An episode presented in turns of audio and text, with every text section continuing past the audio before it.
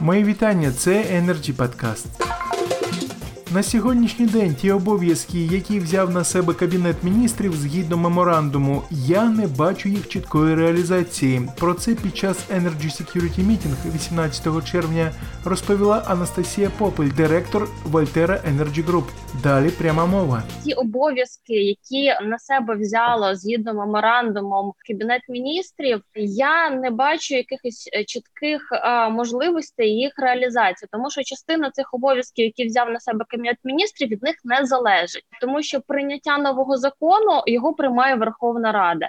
Якісь зміни, які вони обіцяють зробити, це не скажімо так в повноваженнях власне самого кабінету міністрів. Також Анастасія Попель додала, що існує ще одна проблема термін погашення заборгованості перед відновлювальною енергетикою.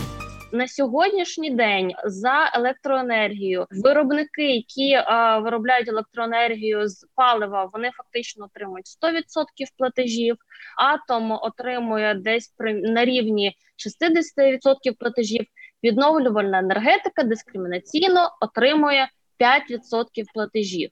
При тому всьому, що відновлювальні енергетики так само потрібно платити зарплати, утримувати самі станції. Є е, ряд операційних витрат для того, щоб воно коректно е, працювало. Тому плюс у багатьох е, все таки компаній є значні кредити, і власне на сьогоднішній день є проблема в тому, що виробники відновлюваної енергетики просто не в змозі виконувати свої зобов'язання перед банками.